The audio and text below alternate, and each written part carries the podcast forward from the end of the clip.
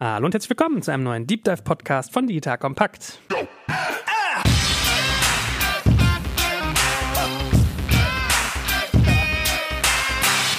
Mein Name ist Jörg Kaczmarek und ich bin sehr, sehr froh, dass ich mich heute vernünftig angezogen habe, denn es geht heute um das schöne Thema Fashion. Zumindest ein Stück weit.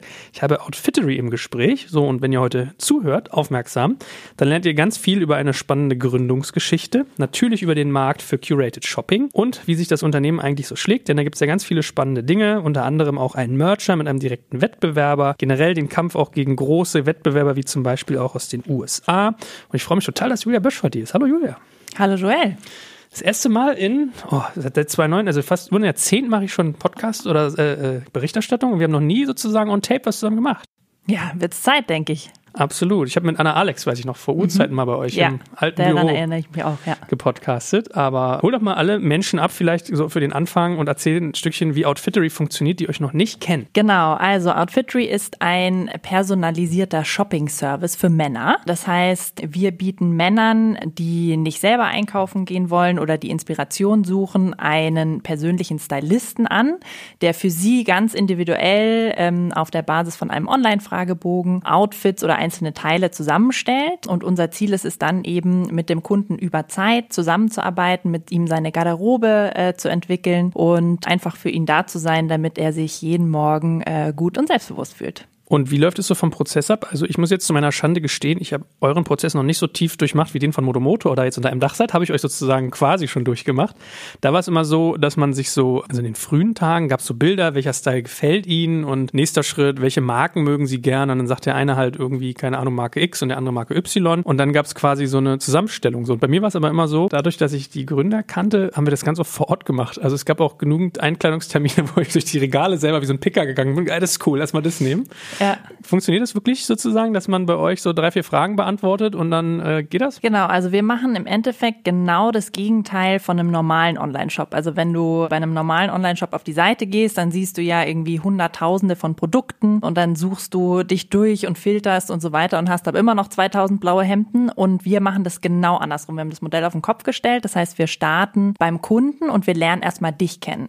Äh, das heißt, du gehst durch einen spielerischen Fragebogen. Wir zeigen dir verschiedene Styles. Wir fragen, was magst du gerne, was magst du gar nicht. Und im Endeffekt wollen wir dich, Joel, als Persönlichkeit kennenlernen. Wir wollen wissen, wer bist du, wer willst du sein? Und dementsprechend stellen wir auch die Fragen. Also wir stellen zum Beispiel auch nicht die Frage, wie alt bist du, sondern wir fragen dich, wie alt fühlst du dich? Und so lernen wir dich eben sehr viel besser kennen. Dann geht es auch um Dinge wie, wie viel gibst du aus für die verschiedenen Kategorien, wie viel für Hosen, wie viel für Sakkos. Und auf der Basis suchen wir dann aus unserem unserem Pool von 150 Stylisten denjenigen aus, der sozusagen am besten zu dir passt, so ein bisschen wie so ein Dating-Algorithmus. Und äh, der stellt dann in Zusammenarbeit mit unserer Tech-Plattform und unseren Algorithmen für dich das Passende zusammen. Ja, ich meine, ich kenne auch mal diesen Spruch, man ist so alt, wie man sich anfühlt. Ne? Kenne ich auch.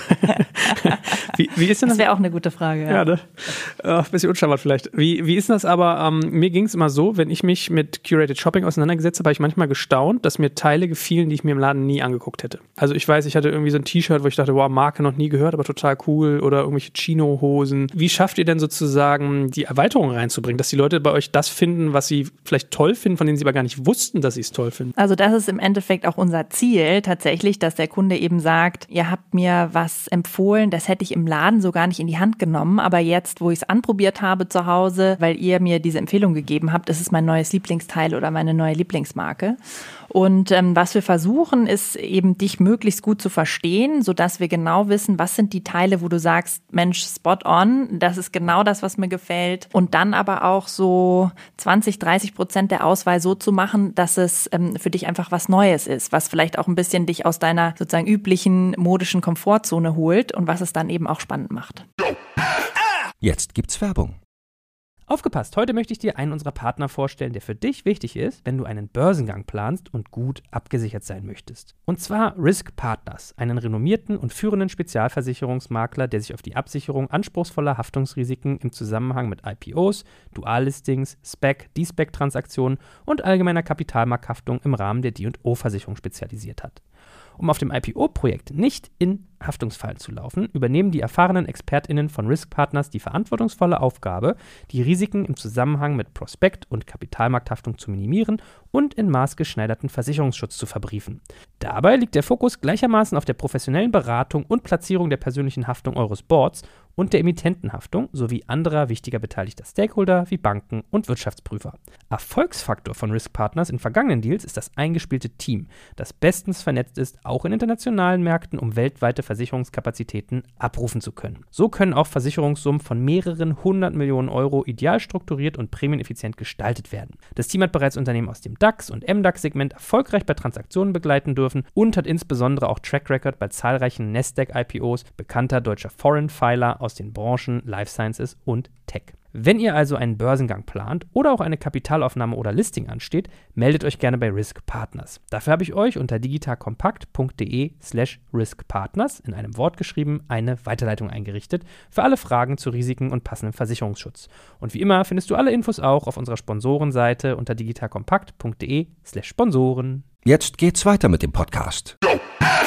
Also Zalando macht das Modell ja auch mit seinem Zalon und ich habe mich immer generell ein bisschen bei Curated Shopping gefragt, ist das auch so eine Art Retourenabverkaufskanal? Also kann es mir da auch passieren, dass ich vielleicht Kleidung empfohlen kriege, die irgendwie Last Season ist oder wo man sagt, das hat irgendwie diese Saison nicht so eingeschlagen und ich streue das aber mal mit so bei. Ist es Teil von dem Modell oder ist das eher nicht so? Nee, das ist nicht Teil vom Modell. Also wir haben ganz aktuelle Ware und das ist für uns eben auch ganz wichtig, diesen Inspirationscharakter immer reinzubringen, also immer auch die neuesten Trends mit dabei zu haben tolle neue Marken. Unser Team ist immer unterwegs, um irgendwie die neueste skandinavische Jackenbrand für unsere Kunden zu finden. Das ist für uns ganz wichtig. Und ich meine, es bietet ja eigentlich schon mal einen Aufhänger für ein Thema, was total äh, innovativ und, und nach wie vor angesagt ist, KI.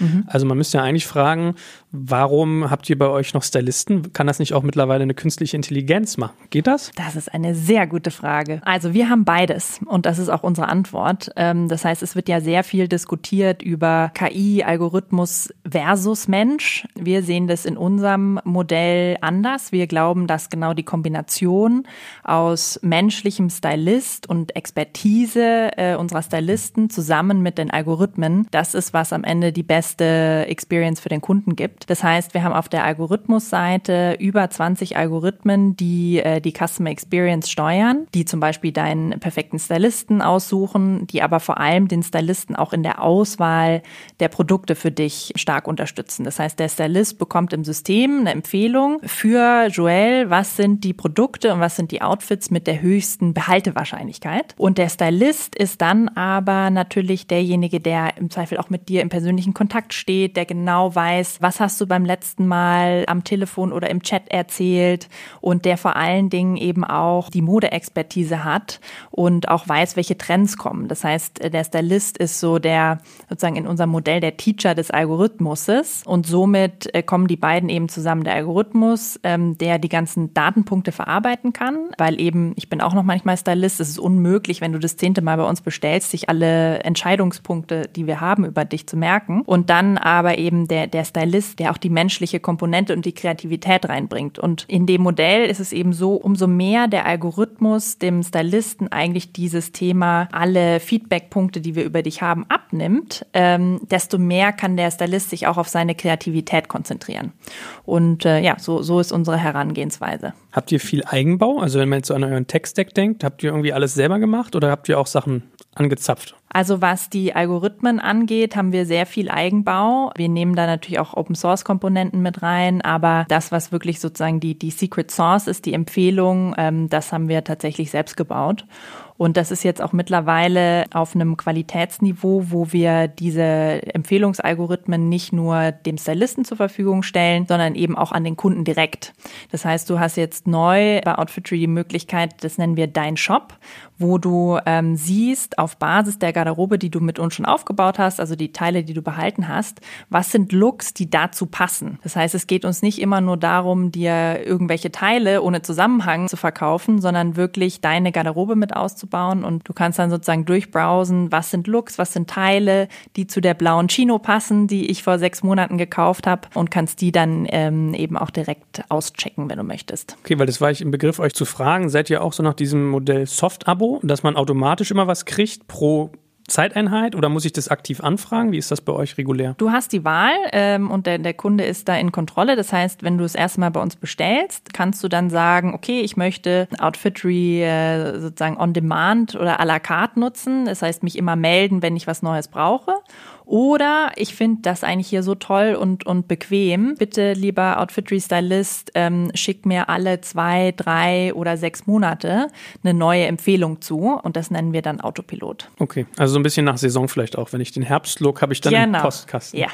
Okay. Wie viele Outfits sind drin in so einer Box? Und vielleicht kannst du auch mal sagen, wie viele gekauft werden müssen, damit sich das rechnet? Also äh, im Endeffekt geht es auch nicht nur um Outfits, sondern immer mehr, vor allem die Bestandskunden kaufen auch einfach gewisse Teile oder Kategorien, die sie gerade brauchen. Also ich brauche jetzt gerade eigentlich hauptsächlich, im Sommer waren es viele Poloshirts, äh, die fürs Homeoffice gekauft wurden oder jetzt ich brauche eine Jacke für den Herbst. Ähm, das heißt, das kann man gar nicht mehr so sagen, was ist sozusagen typischerweise in einer Box. Und unser Ziel ist es im Endeffekt, dass der Kunde natürlich so viel wie möglich findet, äh, das Matching möglichst gut ist. Genau. Also ich habe immer so, so den Eindruck gehabt, wenn ich mich damit beschäftigt habe, dass es immer so roundabout 1000, 1500 Euro Warenkorbgröße war, die insgesamt in so einer Box drin sind.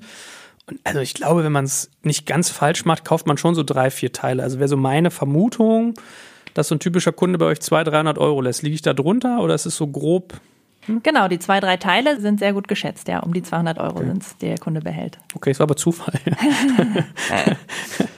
Was ist denn eigentlich so ein typischer Kunde? Also ist es sozusagen Mann, digital, mittleren Alters, kauffaul oder wie muss ich mir den vorstellen? Ist auf jeden Fall bisher Mann, ja. Also wir sind exklusiv äh, für Männer unterwegs und haben jetzt eine Million Kunden in neun europäischen Märkten. Und dementsprechend ist das auch relativ breit von der Zielgruppe und von der Gruppe an Männern, die sich eben für den Service interessiert. Alterstechnisch fängt es so typischerweise ab ungefähr 25 an, meistens mit dem ersten Job und dann Open End. Und die Motivation, warum Kunden bei uns kaufen, sind eigentlich zwei Punkte. Das eine ist die Convenience, ähm, also dass sich der Kunde nicht mit dieser riesen Auswahl, die es da draußen gibt, selbst auseinandersetzen will und sich nicht durch die 2000 blauen Hemden klicken möchte, sondern eigentlich nur wissen will, was, was passt denn zu mir, was passt zu meinen Größen, was passt zu meiner Preisvorstellung. Und das zweite ist eben, dass Kunden nach Inspiration suchen und das super spannend finden, dass es bei Outfitry einen Experten gibt, der mal so einen neuen Blick auf mich hat und mir Ideen gibt, was es noch alles gäbe. Was ist mit dem Thema Frauen? Das ist ja eigentlich so der Klassiker. Es gab ja durchaus in Deutschland schon Sachen so wie Kisura oder Stitch Fix macht auch ganz viel Frauen aus den USA.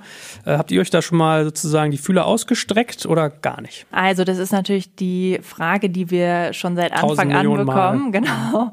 Vor allem von den äh, Freundinnen und Ehepartnerinnen unserer Kunden äh, bekommen wir diese Frage auf täglicher Basis. Und es ist tatsächlich so, dass es auch unser größtes Wachstumspotenzial nach vorne ist. Und wir wollen auch ähm, irgendwann Outfitry für Frauen anbieten. Wann das genau ist, kann ich noch nicht sagen. Aber auch durch die Erweiterung des Services, äh, die wir gerade vornehmen, wird das natürlich immer spannender, weil umso flexibler das Produkt ist und umso mehr Möglichkeiten der Kunde hat, desto äh, leichter wird es dann auch in neue Zielgruppen zu gehen. Warum habt ihr es nicht schon längst gemacht, wenn es so groß ist? Ich meine, ihr seid ja, da kommen wir später noch zu, von eurer Investoren-Story her eigentlich sehr auf aggressives Wachstum auch ein Stück weit angewiesen. Warum hebt man dieses Potenzial noch nicht, obwohl ihr schon gefühlt aufs äh, Jahrzehnt auch an Alter zugeht? Also wir sind acht Jahre jetzt. Ja, Ja, du? ja fast ein Jahrzehnt, hast du recht. Also im Endeffekt war für uns immer das Thema Fokus. Äh, Und ich glaube, der Grund, warum wir auch eine starke Marke bauen konnten mit Outfitry, immerhin kennen uns in Deutschland 75 Prozent aller Männer, ist eben durch diesen Fokus. Und das hat uns auch geholfen, erfolgreich zu sein in diesem riesigen Modemarkt, den es gibt. Und ja, es ist eben alles eine Frage des Timings, aber wir fühl, fühlen uns immer mehr bereit dafür. Ich war ja sehr nah immer dran früher an den sozusagen Geschicken von Modomoto und da hieß es immer, die Stellhebel bei Frauen sind einfach zu vielschichtig. Also du hast da sozusagen so viele Produktkategorien, Hosen, Röcke, Jumpsuit, Accessoires, Blusen, T-Shirts, Pullover, Handtaschen, was weiß ich nicht was, dass die gesagt haben, Männer sind einfacher gestrickt. Ist das eigentlich so der Hauptgrund, warum man Frauen nachlagert? Es ist auf jeden Fall so, dass Frauen im Thema Mode komplizierter sind als Männer. Ja, das, das muss ich so sagen. Gut, ich darf das nicht sagen heutzutage mehr. Äh, Ich glaube aber, eins eurer äh, sozusagen unternehmerischen Assets muss ja eigentlich auch sein, das ganze Management der Prozesse. Also Retouren war ja immer so dieses weinerliche Thema, wenn immer so Presse über Zalando geschrieben, "Hä, Retouren, Retouren und so. Bei euch ist es quasi Kern der DNA. Äh, das heißt, ihr müsst in der Lage sein, eure Kunden sehr gut zu kennen. Also CRM müsst ihr sehr gut machen. Ihr müsst irgendwie die Produktpalette gut kennen. Also wenn der sagt, hier die Hilfiger Jeans hat nicht gepasst, dann muss man eigentlich wissen, okay, die Diesel fallen so aus im Vergleich zu den Lacoste. Also du musst Datenkompetenz haben und und und.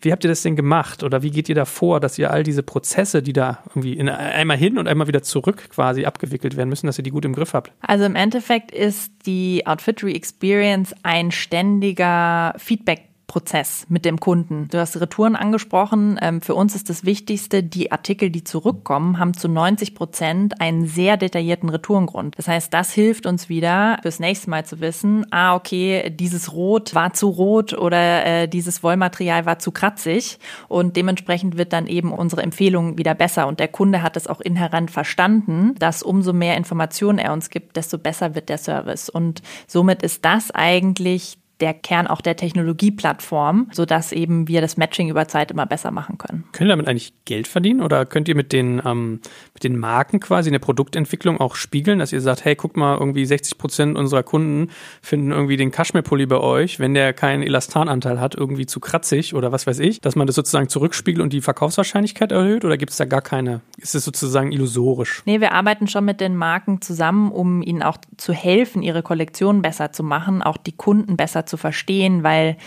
bei Modemarken ist es eben bisher immer noch so, dass sie kaum direkten Zugang zum Kunden haben. Das heißt, sie wissen wahnsinnig wenig darüber, wer kauft eigentlich ihre Produkte und warum. Und unser Interesse ist natürlich, dass äh, wir möglichst tolle Produkte für den Kunden anbieten und dementsprechend nutzen wir diese Daten auch, um, um unseren Marken zu helfen. Wir haben aber auch jetzt mittlerweile exklusive Produkte oder exklusive Outfittery-Marken, die wir eben auf Basis dieser ganzen Learnings machen, weil das für uns der schnellste beste Weg ist, im Endeffekt das umzusetzen, was wir vom Kunden wissen und wo wir wissen, das ist eigentlich ein Produkt, das müsste es geben. Das gibt es aber aktuell nicht auf dem Markt. Ich wollte gerade sagen, Eigenmarken liegen mhm. ja eigentlich nah. Ne? Und ich glaube, ich wäre so ein Kandidat, ich würde dann äh, jeder Hemdenbestellung auch immer noch so den, äh, das Dreierpack weiße Shirts oder schwarz mit reinpacken, oder? Ist das so ein Klassiker? Macht man das so? Das ist ein Klassiker. Also Männer kaufen ja insgesamt total toll ein. Also wenn es mal eine Chino gibt, die ihnen gefällt, dann kaufen sie ihn noch in drei Farben. Und äh, also das, das ist natürlich toll, das macht Spaß. Und tatsächlich ist es auch sehr spannend, so Produktinnovationen auszuprobieren. Wir haben zum Beispiel die bequemste Chino-Hose äh, der Welt, glaube ich, entworfen und die verkauft sich auch wie blöde. Ähm, also diese Sachen machen Spaß, ja. Wie viel Prozent habt ihr mittlerweile in so einer Box an Eigenmarkenanteil? Das kann ich so genau nicht sagen, aber der Hauptteil, ähm, also die Mehrheit sind schon noch Fremdmarken. Okay. Gibt es eigentlich generell bei euch auch Systeme, dass ihr sozusagen Anreize schafft, so eine ganze Box zu behalten? Das ist ja zum Beispiel bei Stitch Fix immer lange so betrachtet worden, hey, irgendwie, ich glaube, 25% Discount oder was in der Richtung war mal angesagt, wenn man eine ganze Box behält. Macht ihr sowas auch oder Punktegeschichten, also dass ihr sozusagen mit Loyalty arbeitet? Also wir machen ab und zu äh, Promotions für unsere besten Kunden, sodass sie eben auch sozusagen Vorteile davon haben, dass sie so viel viel Umsatz bei uns machen. Viele Kunden, für viele Kunden sind wir der Hauptlieferant für das Thema Mode und das, das soll sich ja äh, dann schon auch lohnen, aber wir haben jetzt kein fixes Modell, wie das andere haben. Also ich weiß, du hast da garantiert 15 Mal drüber nachgedacht. wenn ihr es nicht habt, gibt es da einen Grund für, oder? Im Endeffekt ist unser Modell sehr viel flexibler als äh, das von dir angesprochene Stitch Fix Modell. Bei denen ist es so, die haben immer fünf Teile in der Box und bei uns ist es komplett flexibel. Je nachdem, was du gerade brauchst, können wir dir nur die drei weißen äh, T-Shirt schicken, die du brauchst, oder eben eine Komplettauswahl von 10, 15 Teilen. Und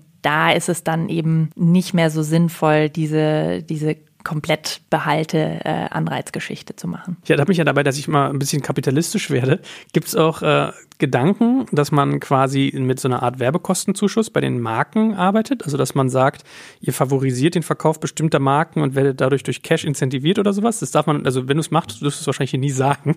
Aber äh, gibt es sozusagen solche Gedanken bei eurem Modell auch? Ja, dass man sozusagen wie so einen Paid Ad sozusagen macht ja, genau. mit den Marken. Ja, darüber könnte man nachdenken oder das haben wir fairerweise auch schon diskutiert, aber im Endeffekt geht es uns darum, der Erfolg von Outfittery ist am Ende davon definiert, dass Kunden eben ganz lange bei uns kaufen und möglichst eine tolle Erfahrung haben, das heißt viel finden, was ihnen gefällt. Und das ist für uns immer das oberste Kriterium und muss es auch sein. Also du verlierst mehr, wenn du sozusagen da immer Schmodder drin hast, was für dich genau. gut ist auf der Cash-Seite, aber nicht für den Kunden.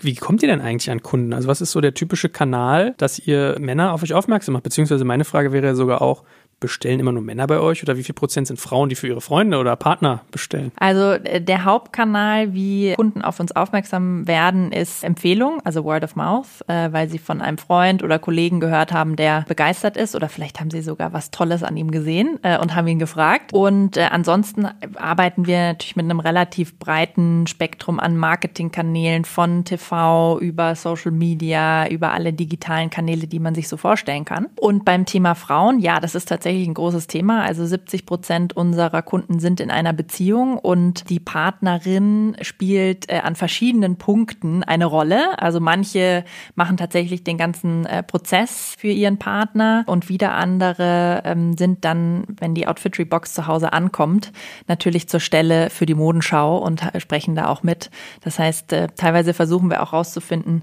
was denn die Partnerin gerne hätte, weil wir eben wissen, dass das in die Entscheidung einfließt. Man, ich will dich nicht immer auf euren vermeintlichen Wettbewerb aus den USA benchmarken. Aber das letzte Mal, was fairerweise auch schon eine Weile her ist, dass ich mir die anguckt habe, hatten die so astronomisch gute Marketingquoten von 7%. Seid ihr auch so in dieser Range? Weil ich hatte immer den Eindruck, wenn man sich den deutschen Markt anguckte, also Zalon als angedockt an Zalando ist ein bisschen außen vor, finde ich, ähm, was Marketing angeht. Modomoto war immer sozusagen sehr, sehr bodenständig, sehr, sehr bootstrapped, aus sich gewachsen und ihr wart gefühlt immer so die Performance-Maschinen, die irgendwie rausgeballert haben. Mhm. Also ich würde mal tippen, ihr wart lange deutlich höher, aber ich frage mich jetzt eher, wie es sich bei euch eingeschwungen hat. Ja, also wir waren in der der Vergangenheit tatsächlich höher und haben äh, dadurch auch eine eben, wie schon gesagt, sehr bekannte Marke aufbauen können. Auch da zeigt sich wieder der Unterschied zwischen Männern und Frauen, wie Männer und Frauen einkaufen. Weil bei Frauen ist es so, Frauen äh, für deinen Service zu gewinnen, ist sehr viel leichter, aber die sind dann auch nicht so loyal. Das heißt, Frauen sind da sprunghafter. Bei Männern ist es genau andersrum. Männer davon zu überzeugen, dich auszuprobieren, der Sache eine Chance zu geben, ist echt äh, gar nicht einfach einfach, ja, da, da braucht es einiges.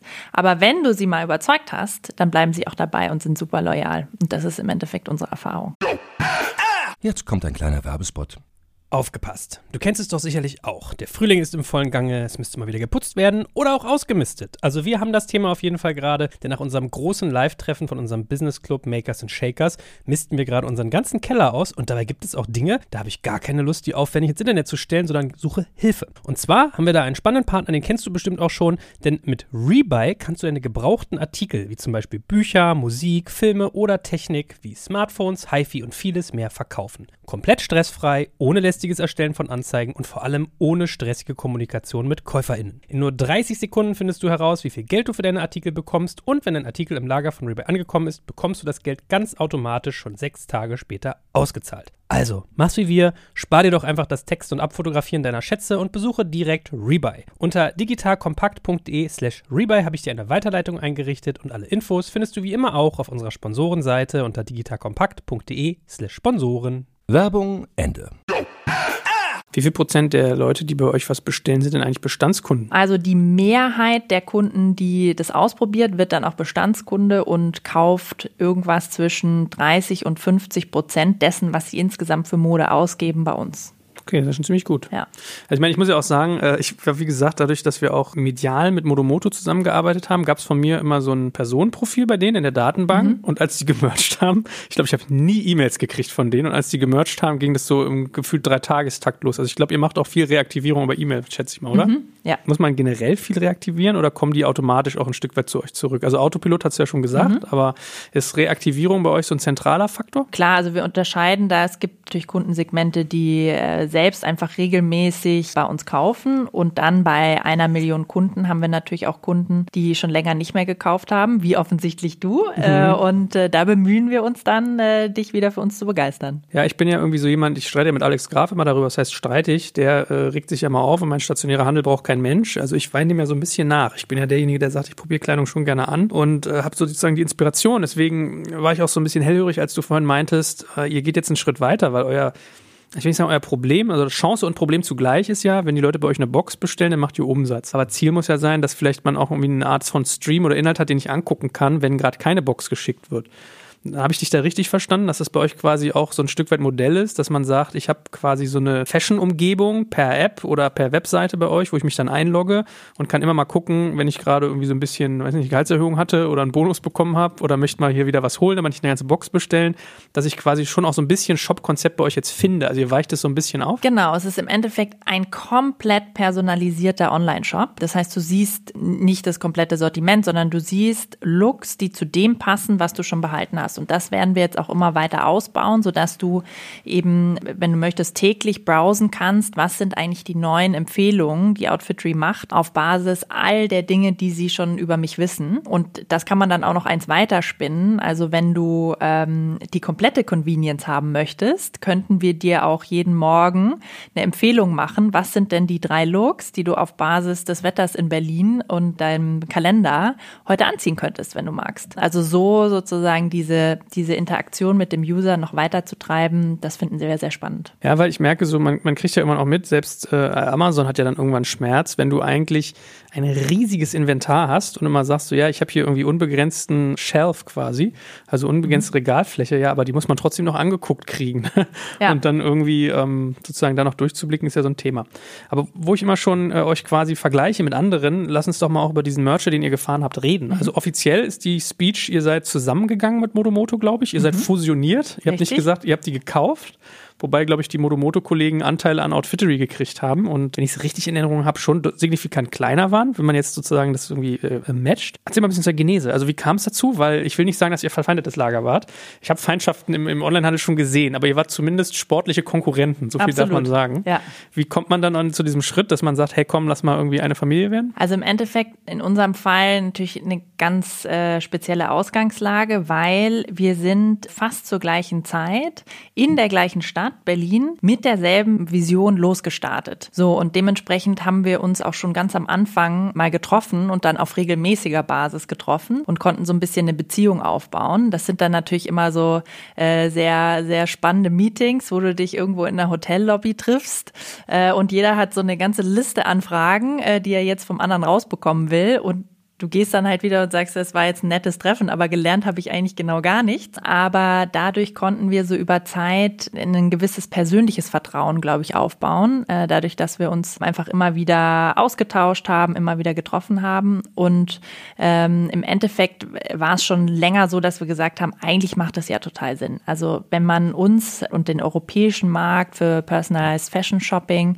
vergleicht mit den USA, dann äh, stellt man einfach fest, in den USA ist dieses dieses Modell schon viel, viel größer. Die Kunden sind schon, da gab es sozusagen schon den Inflection Point, ähm, dass eine große Masse an Kunden in das Modell reingewechselt ist. Ein Stitch Fix, was du vorhin erwähnt hast, die machen zwei Milliarden Umsatz, sind erfolgreich an der Börse. Da gibt es aber ein ganzes Ökosystem von Unternehmen in diesem Bereich. Und wir, wir glauben eben, dass in Europa dieser Inflection Point, dass die Kunden in das Modell reinkommen, über die nächsten drei Jahre auch genauso passieren wird. Und dafür wollten wir den klaren Marktführer bauen. Und äh, statt uns sozusagen weiter Wettbewerb zu liefern, uns eben zusammenzuschließen und ähm, da auch unsere äh, kompletten Ressourcen und unser Talent zu polen. Ja, ich meine, man hat ja gemerkt, dass der ganze Markt sich so ein Stückchen auch zusammenruckt, ne? Weil ich glaube, die hatten ja damals The Cloakroom irgendwie gekauft, genau. auch Modomoto relativ ja. schnell, was irgendwie auch ein interessanter Move war. Und dann, äh, also ich meine, ist ja immer, man guckt ja auch mal sozusagen den Benchmark, wenn ich so meine Investoren-Story baue, mit wem konkurriere ich da eigentlich? Und dann hast du diese Stitch Fix-Story aus den USA, super erfolgreich, Zalon an Zalando angedockt, wo natürlich, glaube ich, auch mal Investoren kommen und sagen, ja, aber guck mal, Zalando walzt euch doch platt. Also so, so würde ich da auch denken. Und jetzt frage ich mich, also ihr wart damals, ich glaube, als ihr den, den Merger gemacht habt, sind ja schon ein paar der Geschäftsführungen raus. Also du warst vor allem bei Outfittery, Anna Alex war ja, mhm. glaube ich, schon Richtung Planetly unterwegs. Ja. Bei äh, Modomoto war wahrscheinlich vor allem Andreas Fischer am Ruder mhm. und ich glaube, Corinna war so ein bisschen im, im, im Outgoing-Satz und ich glaube, Niklas Bolle war eh immer so ein bisschen der im Hintergrund agierende Business Angel. War das dann einfach wirklich so simpel, in Anführungsstrichen, dass man zwei Geschäftsführer hatte, die man so zack nebeneinander stellte und dann hast du aber gleichzeitig zwei Apparate? Also wie hast du das zusammen mm, dirigiert? Mm. Nee, es war alles super einfach. nee, ähm, ich glaube, der Startpunkt und, und das Wichtigste war, dass wir uns als Gründerteams und auch Andreas und ich als Geschäftsführer einfach sehr gut verstanden haben und geklickt haben. Das hilft äh, in so einem Merger einfach extrem. Das heißt, wir hatten eine Vertrauensbasis, auf die wir aufbauen konnten. Und dann mussten wir auf dieser, also sobald klar war, okay, wir machen jetzt den Move, mussten wir sehr harte Entscheidungen treffen, weil wir mussten uns entscheiden, was nehmen wir von Modomoto und was nehmen wir von Outfitry, wie bauen wir das äh, Team zusammen, was ist die Zielorganisation und wer besetzt sozusagen welche Rolle. Und ähm, das war kein einfacher Prozess und wir mussten das sozusagen auch entscheiden, ohne zum Beispiel in dieser Organisationsfrage das jeweils andere Team zu kennen. Das heißt, äh, Andreas musste mir vertrauen, ich musste Andreas vertrauen, wenn ich gesagt habe, ich glaube, das hier ist äh, die beste Frau oder der beste Mann für die Rolle. Äh, und das war ein sehr spannender Prozess, aber das hat sich eben gelohnt und das ist eins meiner größten Learnings, diese schwierigen Entscheidungen sehr früh zu fällen und äh, diese sozusagen das auch ans Team so zu geben und nicht einfach nur zwei Teams zusammenzubringen und äh, sozusagen zu gucken, wer setzt sich durch. Das war für uns sehr, sehr wichtig. Okay, also kein Herr der Fliegen, sondern klare Entscheidungen und ja. dann rein. Ja. Aber äh, Hand aufs Herz, wie viele sozusagen mussten dann auch gehen oder habt ihr alle Mitarbeiter behalten? Nee, es mussten auch Leute gehen. Wir haben zum Beispiel leider, äh, mussten wir uns entscheiden, eben nur eine Logistik weiterzuführen. Wir haben uns dann für die Outfitry-Logistik entschieden und haben dementsprechend die Modomoto-Logistik geschlossen. Oha. Äh, und das war ein Team von 100 Leuten, was wir leider so nicht weiterführen konnten. Also es waren schon auch schwierige Entscheidungen. Aber äh, wenn man Wachstum vor der Brust hat, wäre das nicht eigentlich auch ein Investment in die Zukunft gewesen, dass ihr sagt, ihr bewegt mehr zusammen oder ist wirklich, also normalerweise bauen doch alle Leute gerade Logistik, habe ich das Gefühl, oder? Und ihr habt sozusagen zwei. Habt ihr da nie drüber nachgedacht, äh, ein bisschen größer zu behalten? Genau, aber du brauchst es eben an einem Standort und Ah, in okay. einer Facility. Das ist das Thema, ja. Wo ist das bei euch? Äh, Wir sind in Osnabrück in der Mitte von Deutschland. Aber macht man es nicht, ist es nicht mittlerweile en vogue? Also du bist der Profi, ja, aber dass man so seine Versandzentren irgendwie an mehreren äh, Standorten hat. Also Osnabrück ist ja sehr weit westlich, dass man Berlin zum Beispiel nutzt für den Norden und Osnabrück vielleicht für den Süden oder oder? War das, ist das nicht bei euch so, dass ihr Ja, das kommt drauf an, was die Erwartung deines Kunden ist, wie schnell du lieferst. Und bei uns ist es, geht's eher um die Vorhersehbarkeit der Lieferung. Also wir sagen dir dann, wir liefern übermorgen. Das ist für den Kunden in Ordnung. Der erwartet nicht von uns, dass wir innerhalb von zwölf Stunden vor seiner Tür stehen. Du hast gesagt, glaube ich, neun Länder macht ihr mittlerweile. Ne? Welches sind das Genau. alles? Das ist äh, Deutschland, Österreich, Schweiz, äh, Benelux, Skandinavien und Frankreich. Und Ausbau geplant oder seid ihr erstmal saturiert damit? Also wir haben erstmal auch noch viel Potenzial in den bestehenden Märkten. Wir haben Frankreich äh, zum Beispiel erst letzten Sommer gelauncht und sind da sehr gut gestartet. Aber unser ganz klarer Anspruch ist es, europäischer Marktführer zu sein. Das heißt, das heißt da gibt es auch noch einige spannende Märkte in der Zukunft. Und jetzt bin ich ja mal neugierig. Was, hat- was hat Outfittery besser gemacht und was hat Modomoto besser gemacht? Ach, da gibt's ganz viele Sachen. Also im Endeffekt war das wie so ein sieben Jahre AB-Test, äh, den wir dann auswerten konnten. Also es war extrem spannend. Ich habe ja vorhin gesagt, ähm, wir haben uns da immer in der Hotellobby getroffen und fanden es zwar nett, aber haben nicht wirklich was rausgefunden. Und wenn du dann sozusagen auf einmal den Vorhang lüftest und alle Fragen stellen kannst und auf alles eine Antwort bekommst, das war einfach extrem spannend. Und nicht nur, sag ich mal, auf Geschäftsführer- und Management-Team spannend, sondern in jedem Team. Also als wir das erste Mal die Einkaufsteams zusammengebracht haben und die sich austauschen konnten oder das Marketing-Team und ähm, ganz, ganz viele Sachen, die wir da gelernt haben. Ich glaube, insgesamt kann man sagen, dass Modomoto sehr stark auch in den operativen Prozessen war und ist. Das, da haben wir ganz viele Dinge gelernt und übernommen. Und auf der Outfitry-Seite würde ich sagen, äh, das Thema Marketing und Marke, weil wir natürlich auch viel investieren konnten, fairerweise, äh, und das, glaube ich, auch gut gemacht haben. Und das Thema äh, Data und Tech, also auch dadurch, dass wir schon sehr viele Hunderttausende von Kunden auf der Plattform hatten, da eben schon sehr viel lernen konnten und viel auch algorithmisch schon aufbauen konnten. Wie viel Prozent Überschneidung an den Kunden hattet ihr denn eigentlich? Nicht viel, interessanterweise. Also du bist einer der wenigen, äh, wobei ich- du warst nur auf der Modomoto. Seite. Ja, guck, ähm, ja, nicht viel und äh, das hat uns erst überrascht, aber es macht eigentlich Sinn, weil Kunden sich sozusagen einmal entscheiden und natürlich auch ein gewisses Investment haben, dadurch, dass du ja erstmal durch den initialen Fragebogen gehst auf Outfitry, uns sozusagen anlernst und aufschlaust und dann offensichtlich nicht mehr so viele wechseln. Und waren die Daten denn austauschbar? Also wenn man eigengebaute Systeme hat, ist es ja immer so ein bisschen Schwierigkeit. Also wenn, wenn du Rohdaten hast, ist was anderes, als wenn die quasi prozessiert sind. Ja, also das war schon ein sehr intensives Projekt, aber auch dadurch, dass Modomoto das vorher schon mal gemacht hatte mit The Cloakroom, haben wir da extrem viel lernen können, weil die hatten sozusagen diesen ganzen Prozess schon mal von der anderen Seite gemacht und haben dementsprechend auch die Integration und, und vor allem die Kunden- und Datenmigration geleitet und das sehr gut gemacht, diese Datenpunkte eben zu übersetzen, weil wir haben dann entschieden, eben wir wollen einen Marktführer bauen, eine große starke Marke äh, für Europa und dementsprechend auch alle Kunden auf eine Marke und eine Plattform migrieren. Kannst du mal äh, zusammenfassen, wie viel Cash ihr eigentlich mittlerweile mit Outfittery aufgenommen habt, bis ihr Modomoto quasi gemerged habt? Hast du das noch so ungefähr im Kopf? Wir haben 60 Millionen aufgenommen. Okay, das ist ja in heutigen Verhältnissen schon wieder fast normalisiert. Damals war das sehr viel, als ihr mal gestartet habt, weil die, die Frage, die mir sozusagen so immer bei euch auf den Lippen brannte, war, ich hatte immer den Eindruck, dass ihr sehr viel Cash reinladet und sehr viel sozusagen verpulvert und dass aber Modomoto die höhere Effizienz hat bei der Umsetzung. Also das hast du ja auch ein bisschen gerade angedeutet, Prozesse mhm. waren bei denen sauberer. Mhm. Also ihr wart eine Marketingmaschine, die anderen waren quasi, äh, wie soll man sagen, so eine, so eine Bootstrapping-Orga, die halt bei jedem Euro genau überlegen mussten, was sie tun. Hast du so rückblickend den Eindruck, dass ihr manchmal auch zu schnell wart mit Outfittery, dass euch ein bisschen weniger Geschwindigkeit und Finanzpower besser getan hätte? Ja, im Nachhinein ist man da natürlich immer schlauer, aber im Endeffekt hat uns sozusagen die Geschwindigkeit und das Investment natürlich auch geholfen, das aufzubauen, was wir heute haben. Aber gibt es viele Dinge, die ich jetzt im Nachhinein anders machen würde und äh, wo man wahrscheinlich mit weniger Investment äh, das aufbauen könnte? Ja, aber irgendwo mussten wir das Learning auch machen. Na, ich meine, wenn man ganz ehrlich ist, also wie gesagt, die anderen wirkten streng genommen effizienter. Aber wenn ich mir angucke, dass zwei zusammenfahren und der, der effizienter war, sozusagen im Austausch gegen seine Firmenanteile Prozent einer größeren Firma kriegt, die nicht 50 Prozent sind, also dass ihr sozusagen wertvoller wart, dann äh, spricht das ja eigentlich ein Stück weit dazu, dass der stark finanzierte Weg, und ich glaube, Lukas hat zu mir mal gesagt, mit mehr Cash kann man mehr Fehler machen, so ist das irgendwie in meinem Leben, äh, eigentlich der bessere ist, oder? Ist das ein bisschen so? Wäre das deine Lehre? Oh, ich glaube, das kommt total, das kann man so allgemein nicht sagen. Ich glaube, das kommt drauf an, was man vorhat, also was ist der Markt, was ist das Modell und welchen Ansatz will ich als Team fahren.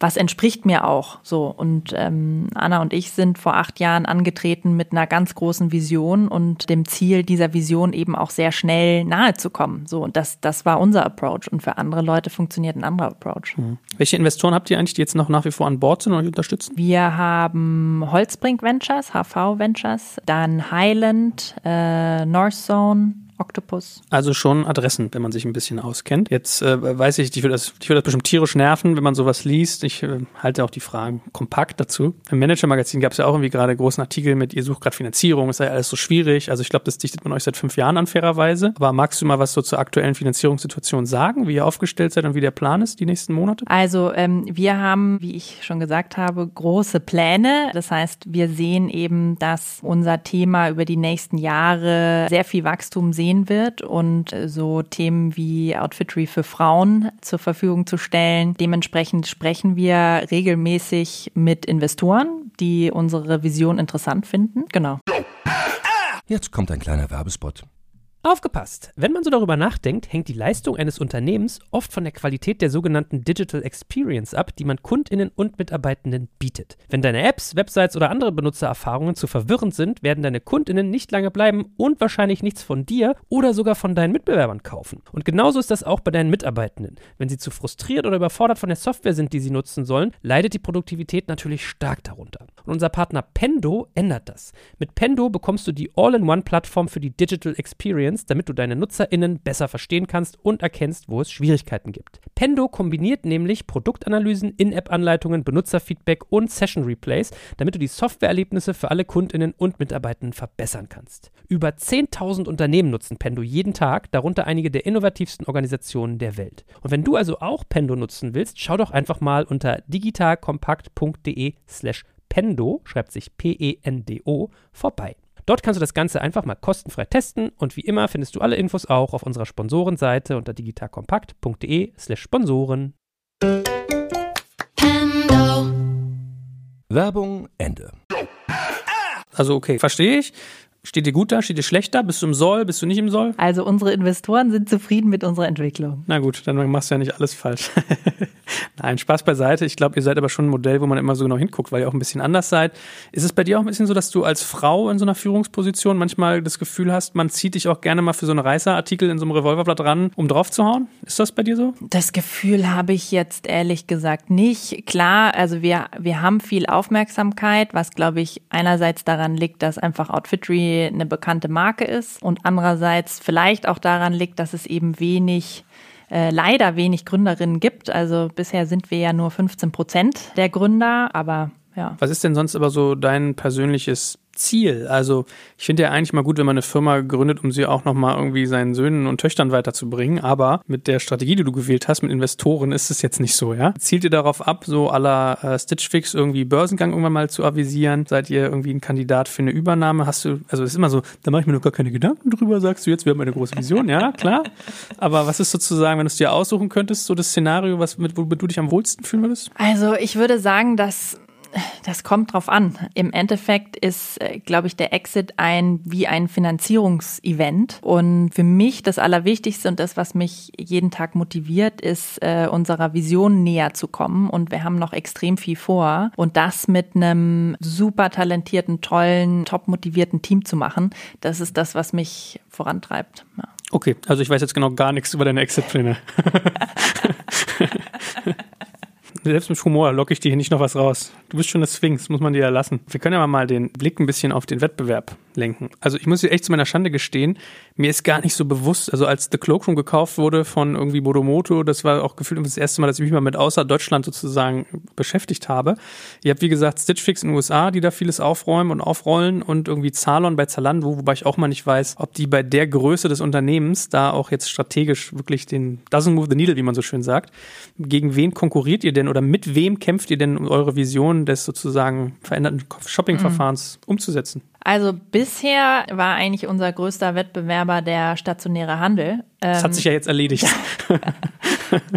ich hoffe nicht, aber ähm, das vergisst man gerne in der, in der Berliner äh, Digitalbubble. Aber 90 Prozent des Männermodemarktes und 80 Prozent des Frauenmodemarktes ist immer noch stationär. Und die meisten Kunden, die bei uns kaufen, haben vorher noch gar nicht Online-Mode wirklich so gekauft, sondern eben stationär eingekauft und haben das Thema, dass der Service und das Service-Level auch im stationären Bereich immer weiter runtergefahren wird und sie das eigentlich jetzt wieder suchen und bei uns auch finden, diese persönliche Beratung. Und das wird jetzt natürlich schon sehr spannend, weil da natürlich gerade tektonische Plattenverschiebungen passieren. Was das mit dem Onlinehandel macht, also da gibt es ja verschiedene Studien, die einen sagen, ähm, sozusagen durch, durch äh, Covid kriegen wir jetzt eine Veränderung, die äh, in äh, zehn Jahren sonst nicht passiert wäre. Die anderen sagen fünf Jahre, also irgendwo dazwischen liegt. Das ist auf jeden Fall eine krasse Beschleunigung. Und was ich aber gleichzeitig schon auch glaube, ist der Grund, warum der Online-Anteil im Modebereich bisher nur 10 bis 20 Prozent war, war, dass du eben Mode nicht kaufst, wie du andere Produkte kaufst. Also bei anderen Produkten weißt du genau, was du haben willst, du kennst das Modell, die Artikelnummer oder du filterst nach gewissen Kriterien. So funktioniert Mode nicht. Bei Mode geht es viel um Entdecken, um Inspiration, um den Kontext in Looks. Und deshalb glaube ich, ist eben dieses Thema Personalisierung eins, was absolut essentiell ist, um auch auf einen höheren äh, Share von Online kommen zu können überhaupt. Ja, aber ich wollte auch die ganze Zeit liegt mir schon auf der Zunge quasi die Frage, ihr müsst ja quasi so wie Brotbackautomaten in, in Zeiten von Corona auch irgendwie so puff, explosionsartiges Wachstum erfahren haben, oder? Also was wir gesehen haben, ist zum Start des Lockdowns ist erstmal die Modenachfrage runtergegangen. Mhm. Ähm, also so März, April äh, war nicht einfach, weil da einfach Menschen äh, und auch inklusive unserer Kunden erstmal mit der neuen Realität irgendwie klarkommen mussten. Und dann hat sich das aber über den Sommer sehr, sehr gut erholt und äh, ja, jetzt wird es spannend, wie sich das in den nächsten Monaten entwickelt. Haben ja gefühlt alle so ein bisschen gemacht, ne? Also Krise, dann äh, hält der Deutsche oder der Mensch generell sein Geld zusammen äh, und dann kam hier irgendwie eine Mehrwertsteuersenkung. Also wie gesagt, ich glaube doch so gefühlt mit Zalando, ASOS müsst ihr doch so in Sachen Fashion eigentlich große Gewinner sein, oder? Also so, man mag das immer nicht sagen, aber. Ja, also vor allem das Spannende ist ja auch, wie sich die Nachfrage verändert und wie schnell du dann auch darauf eingehen musst. Also wir haben krass gesehen, das Thema Formalwear zum Beispiel spielt gar keine Rolle mehr. Also keiner kauft mehr äh, Hemd mit Krawatte, ähm, sondern es geht jetzt eben ganz stark um das Thema Homeoffice-Outfits, ganz bequeme, also von der von unserer ultra bequemen äh, Chino bis zur Jogginghose ist da alles mit dabei. Wir haben extrem viel im Lockdown Basecaps verkauft, weil Kunden sozusagen ihre Haare entweder nicht geschnitten hatten oder gerade vom Sport kamen und in den Zoom-Call äh, reingegangen sind. So. Und das finde ich eben auch extrem spannend. Wir sind ja sehr nah am Kunden durch diese, den, durch den persönlichen, äh, durch die persönliche Beratung. Aber da wirklich äh, die Herausforderung anzunehmen, sich da sehr, sehr schnell anzupassen. Ähm, das ist unser Thema gerade. Ja, lustig, aber kann ich mir irgendwie lebhaft vorstellen. Warum ist es eigentlich noch nicht so, dass ihr mit, ähm, sag ich mal, Promis oder Testimonials arbeitet? Also eigentlich möchte man noch so darauf warten, dass ihr irgendwie so, keine Ahnung, Elias Mbarek oder sowas als Gesicht von Outfittery habt. Oder wenn ihr es international so Idris Elba oder sowas, habt ihr über sowas mal nachgedacht, dass ihr euch sozusagen noch mehr Profil gebt bei dieser ganzen Thematik? Möchtest du dich anbieten, Joel? Ja, wenn du mich nimmst, dann entsprechend, wenn du mich zahlst für Elias Mbarek, dann sofort. Da können wir ja mal drüber sprechen. Also, was wir machen ist, wir haben schon auch Promis, die bei uns einkaufen. Die dürfen wir zu Teilen nennen, zu Teilen dürfen wir sie nicht nennen. Ich überlege gerade, was ein Beispiel ist, das wir nennen dürfen. Äh, René Adler zum Beispiel kauft bei Outfittery.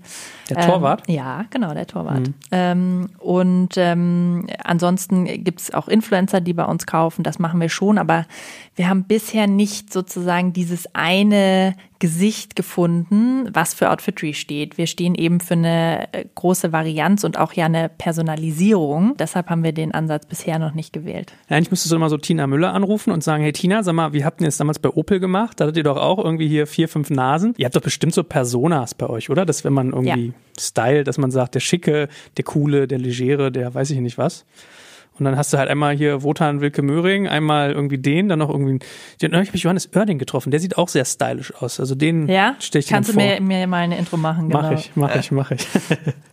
gut, gut, gut. Beantworte mir trotzdem mal so ein, ein zwei Fragen rund um äh, das Thema Zalon. Einfach nur aus Neugierde für mich heraus. Also wie du das einordnest. Seht, nehmt ihr so ein Unternehmen als starken Konkurrenten wahr, die halt durch ihre Andockung an Zalando in eurem Geschäft quasi wildern und das sozusagen, also Zalando kann immer sagen, ja, was Outfittery macht, machen wir auch, das machen wir halt bei Zalon so Bums, ne? Wenn man irgendwie so eine Investorenstory am Aktienmarkt verkauft. Passieren die in deiner Welt relevant oder seid ihr sozusagen, ist der Markt sowieso noch so bestellbar, das? Ja, also im Endeffekt sind wir ja noch ganz am Anfang, wenn man sich das äh, Potenzial anguckt, was wir sehen äh, für das Modell. Und dementsprechend hat uns Zalon bisher nur geholfen. Also die gibt's jetzt seit äh, fünf Jahren.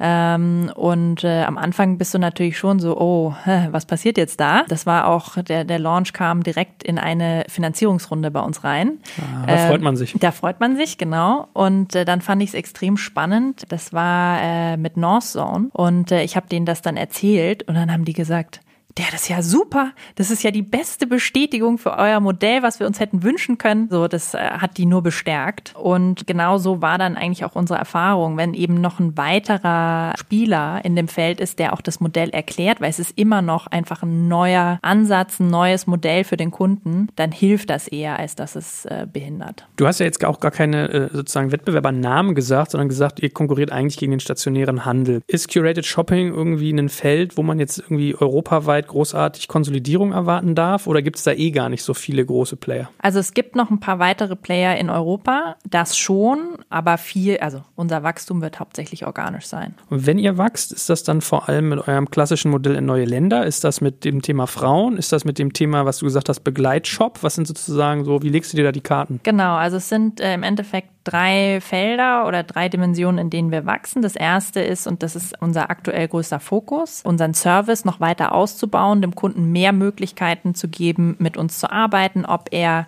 den kompletten Outfitry Styling Service über seinen Stylisten haben möchte oder ob er nur neue Poloshirts sucht, die zu seiner bisherigen Garderobe passen. Äh, das alles soll er eben über uns machen können. Das ist das erste Thema. Das zweite Thema ist weitere Internationalisierung. Wie gesagt, Frankreich auszubauen ist für uns gerade ein großes Thema. Thema, aber es gibt auch noch weitere Märkte, die interessant sind. Und äh, dann das, das dritte Thema, äh, Outfitry für Frauen und äh, auch irgendwann für Kinder, sodass wir eben die ganze Familie auskleiden können. Ach, für Kinder, das ist ja lustig. Ja. Ist es ein relevanter Markt? Also ich sehe immer nur so die ganzen Rich People, die sich dann so Kudam nah bei uns hier irgendwie die Kids einkleiden.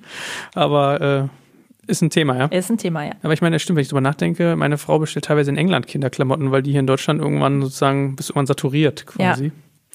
Gut. Also ich glaube, äh, gefühlt, ihr seid nicht tot zu kriegen im positivsten Sinne, oder? So sieht's aus. Manager-Magazin, Artikeln zum Trotz. Nee, sehr, sehr spannender Ritt. Ich danke dir ganz herzlich. Hast du noch irgendwie ein paar nette Anekdoten, was mal bei euch sozusagen an, an lustigen Sachen passiert ist? Was war das Verrückteste aus deiner Outfittery-Zeit, was du so auf einer Weihnachtsfeier erzählen würdest? Fällt dir da was ein? Das ist mal super dankbar, ne? Aus dem Stehgreif, aber. Ja, also eine, Inter also wir testen ja immer sehr viel, ähm, auch an neuen Services und so weiter. Und, und eine Sache, die wir mal getestet hatten, war ein Männerscanner. Das heißt, ähm, Klingt wie ein Aprilscherz ein bisschen. Nein, das war, war echt und auch sehr, sehr beliebt. Das heißt, es war ein 3D-Scanner äh, in Form einer Outfittery-Box, wo sich Kunden eben scannen äh, konnten und somit wir sozusagen noch besser einfach deinen Fit einschätzen können. Ähm, und den haben wir dann so Pop-up-mäßig an verschiedenen Locations aufgestellt und hatten immer so ein iPad daneben, wo dann Stylisten dabei stand und eben die Kunden angeleitet hat. Und einmal hatten wir das in der Deutschen Bank-Filiale auf der Friedrichstraße. Und ein Kunde ist dann in, in diese Box reingegangen und hat relativ lange gebraucht, bis er den Startknopf für den Scan gedrückt hat. Und dann ist draußen auf dem Display aufgefallen, dass er das Thema mit dem Körperscan ein bisschen zu wörtlich genommen hat.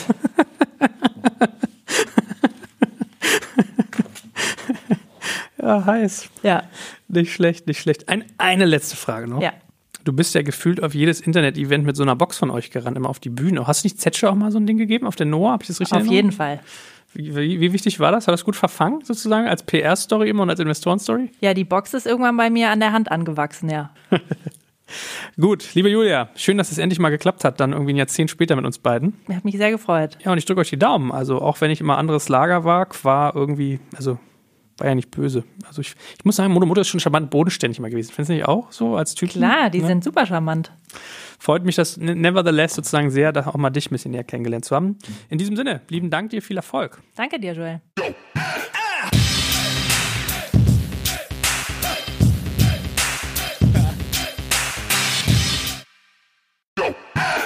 Jetzt kommt ein kleiner Werbespot. Aufgepasst! Bist du auf der Suche nach einem Profi, der für dich komplexe Geodaten sinnvoll integriert und sie auf interaktiven Karten visualisiert? Dann möchte ich dir unseren Partner Nucubator vorstellen. Das Ziel vom Nucubator-Team ist es, dich bei der Prozessdigitalisierung zu unterstützen und aus den ganzen täglich anfallenden Geodaten einen echten, nutzerfreundlichen Mehrwert zu schaffen. Dabei geht Nucubator ganz besonders auf deine Anforderungen ein, um die Software zu bauen, die deine USPs digital widerspiegelt und den NutzerInnen der Software den größtmöglichen Nutzen liefert. Und um das für möglichst viele Betriebssysteme, Geräte und Anwendungsfälle umzusetzen, setzt das Nucubator-Team auf etablierte Webtechnologien, mit denen sie schnelle und effiziente Anwendungen für Desktop und mobile Geräte entwickeln. Geodatenvisualisierung ist für Unternehmen in vielen verschiedenen Branchen relevant, zum Beispiel auch in den Bereichen Tourismus, Logistik und im Außendienst. So wurde zum Beispiel bereits ein digitales Smart Farming Tool für die Agrarwirtschaft gebaut, mit dem Satellitenbilder, Wetterdaten und Standortdaten interaktiv verarbeitet werden. Nucubator baut dabei nicht nur Kartenlösungen, sondern entwickelt für dich maßgeschneiderte Webanwendungen und Apps. Wenn du also einen Partner suchst, der deinen bestehenden USP ins digitale Zeitalter hebt, dann schau doch einfach bei Nucubator vorbei. Ich habe dir unter digitalkompakt.de slash Nucubator, schreibt sich mit C, eine Weiterleitung eingerichtet. Und wie immer findest du alle Infos auch auf unserer Sponsorenseite unter digitalkompakt.de slash Sponsoren. Werbung Ende.